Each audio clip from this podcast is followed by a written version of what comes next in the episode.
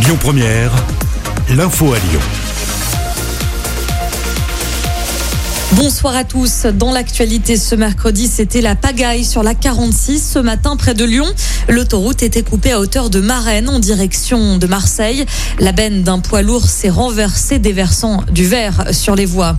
Du côté des Landes, les restrictions en vigueur resteront en place jusqu'à mardi prochain inclus. C'est une décision de la préfète du département ce matin. En cause, la présence du variant Delta. Sur le reste de la France, les dernières restrictions sont levées aujourd'hui.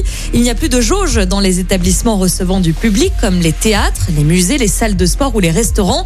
Justement, c'est la fin des tables de 6 personnes maximum.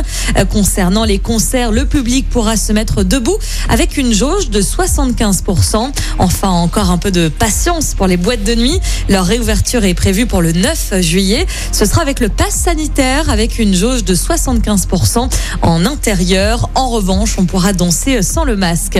C'est le top départ également des soldes d'été aujourd'hui. L'occasion de faire de bonnes affaires jusqu'au 27 juillet.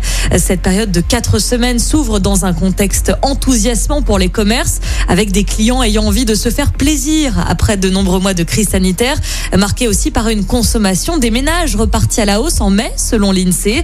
Le budget moyen devrait tourner autour de 150 euros. À Lyon, les TCL proposent un ticket journée à 3,20 euros pour l'occasion. Le parc de la Tête d'Or à Lyon va accueillir de nouveaux pensionnaires, à savoir des reptiles, des oiseaux, des amphibiens, des poissons ou encore des mammifères. Il s'agit de nouveaux animaux asiatiques à découvrir dès le 7 juillet prochain. Ils intégreront la nouvelle zone du parc baptisée Forêt d'Asie. Et puis en basket, l'Asvel féminin change d'entraîneur. Après quatre années passées en tant que coach, Valérie Demory laisse sa place à Pierre Vincent.